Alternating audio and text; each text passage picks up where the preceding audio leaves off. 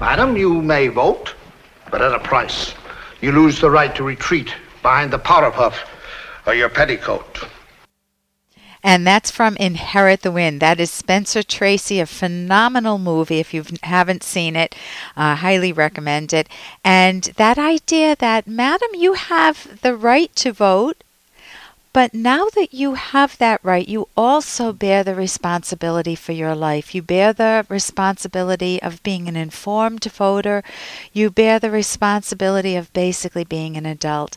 And how many times have, have any of us caught ourselves in moments when we want the rights to something and yet, we kind of don't want to take the responsibility for it. If you think of yourself as a teenager, you might want the rights to have all the freedom and independence. And yet, if you reflect back on your teenage years, you may think, oh my gosh, did I really think clearly? Did I do what was right for myself longer range? And of course, if you made some mistakes, hopefully they're repairable. I'm Dr. Ellen Kenner, and my show is The Rational Basis of Happiness. And that means that your life matters, your happiness matters. And happiness is an emotion.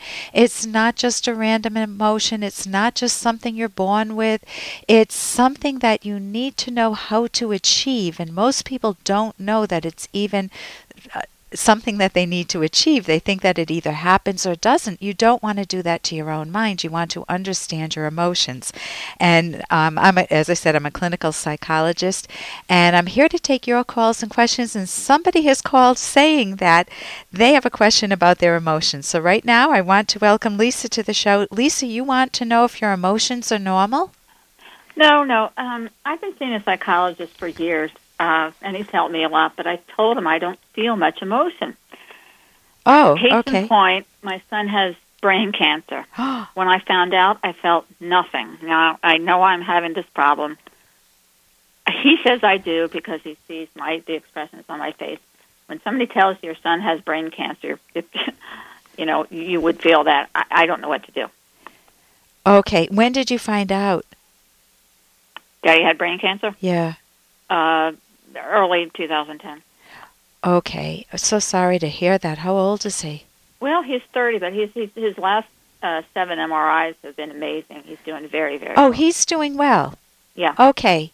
Yeah, we have a friend that had brain surgery. She had a problem too, and as far as I know, she's doing fairly well. So Yeah. I hope that that's uh, Well, that- so far, yeah, it's been really yeah. I know there are no guarantees, unfortunately, huh? No.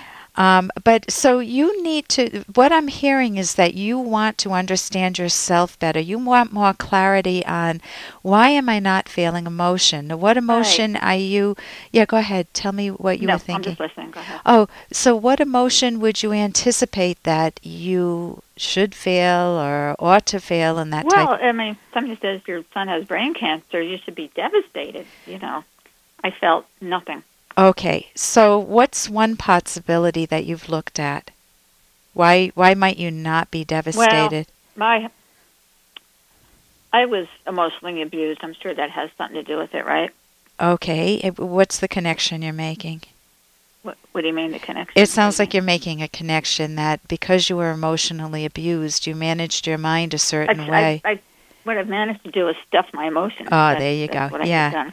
So, as a protective device as a kid, you learn to stuff your emotion or whatever uh-huh. whenever the abuse happened, and that's a normal response. It's it's not a healthy response because the abuse isn't healthy, but it certainly is a life-preserving response in that context.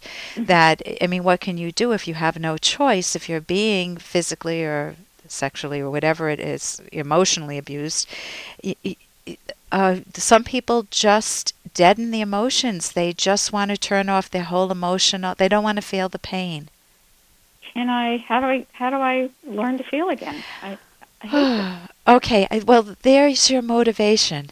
If you said you love this, don't take it away from me. I love having a deadened emotional. No, no. I, I want to feel. The fact that you want to feel is an emotion itself, isn't it? You have a hunger. You have a desire. Yeah, absolutely, I do. So be aware that the strong that is a very important movement forward for you if you make yourself if you allow yourself to be aware of it that you have the desire to open up and allow yourself to feel. Now, remember, these were your instructions to your subconscious that you, you are not, you, you, none of us are aware of it as a kid. I mean, I told myself I'd never trust my own mind as a kid.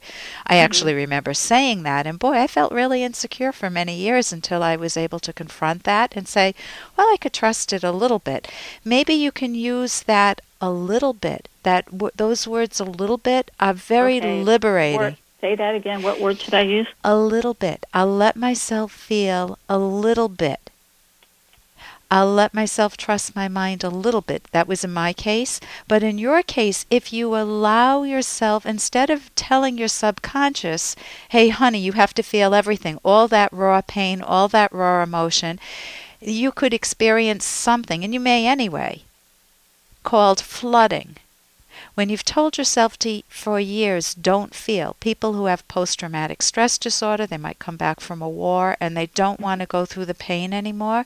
They might give themselves themselves the the just the passing thought, but they don't realize it's a standing order in their mind. Don't mm-hmm. feel. Don't go there anymore and then their kids can't relate to them anymore because they're not allowing themselves to feel. It's like, you know, if you're in a hospital and you're on a heart monitor and suddenly the monitor goes flat, what does mm-hmm. that mean? You're dead, right? So, well, if you're yeah, so I should just say what? What, what should I say? Well, one of the things you, you, I'm glad you're in therapy because you can do this. Much better to do this with a therapist because okay. if I suddenly told myself, Ellen, it's okay to feel a little bit, and let me think about something that matters a little bit. What's important in my life? My son's important. Honey, you need to be able to process the grief. The you know, the potential grief and then it then it settles more in your mind because if your son does really well, you can celebrate the joy too. Well, I, I never did have any grief. Like I told you, I never felt Right, anything. because what you're saying is that you you have a policy that you just shut down. Well, not not Go consciously. Ahead. No, no, but you're making it more conscious now by talking about it, right? You're the one that yeah. told me that you shut down. You shut down with the abuse. Mm-hmm. And so you could work with your psychologist to see any connections. Now, it's not that you want to dig into your past and feel all the pain again. You might need to do a little work just to liberate yourself, though. And a good psychologist would not, not immerse you in the past, but help you understand it and release some of those emotions and let you express what you really wanted to express towards the abuser so that you could have a voice again within your own mind and so that you could experience emotions and not be flatline emotionally, not be psychologically numbed. You know, you don't want to be anesthetized for your whole life. That's not a no, great coping no. strategy. You know, I, I, think I told you I've been with my psychologist for five years, and we've been working on on everything, including this. Yeah. I tell him I don't have emotions. He says I do. Everybody does. Everybody has. Well, but not the kind. And I told him I said I. No, you're not experiencing them, but you have the capacity for emotions. That's what you have. Okay. And emotions are response to things you value or don't. If you, I just, I, I recently went into um, a place where it smelled like the septic tank had back. It, it was oh, it, it, was actually yeah. a drugstore, and it was so stinky in there. Boy, did I have an emotion! It was ooh. I mean, it was uh-huh. like a whole physiological reaction. Or you could go into a perfume factory and say, "Oh my God, this smells lovely," or a florist uh-huh. or something. So you want to notice even on the small things. Become more aware of when you have a gut response to something you like or don't like because that's your emotional mechanisms coming back online. Be aware that if you have been through abuse, it's so good to be with a psychologist when you start to de-repress.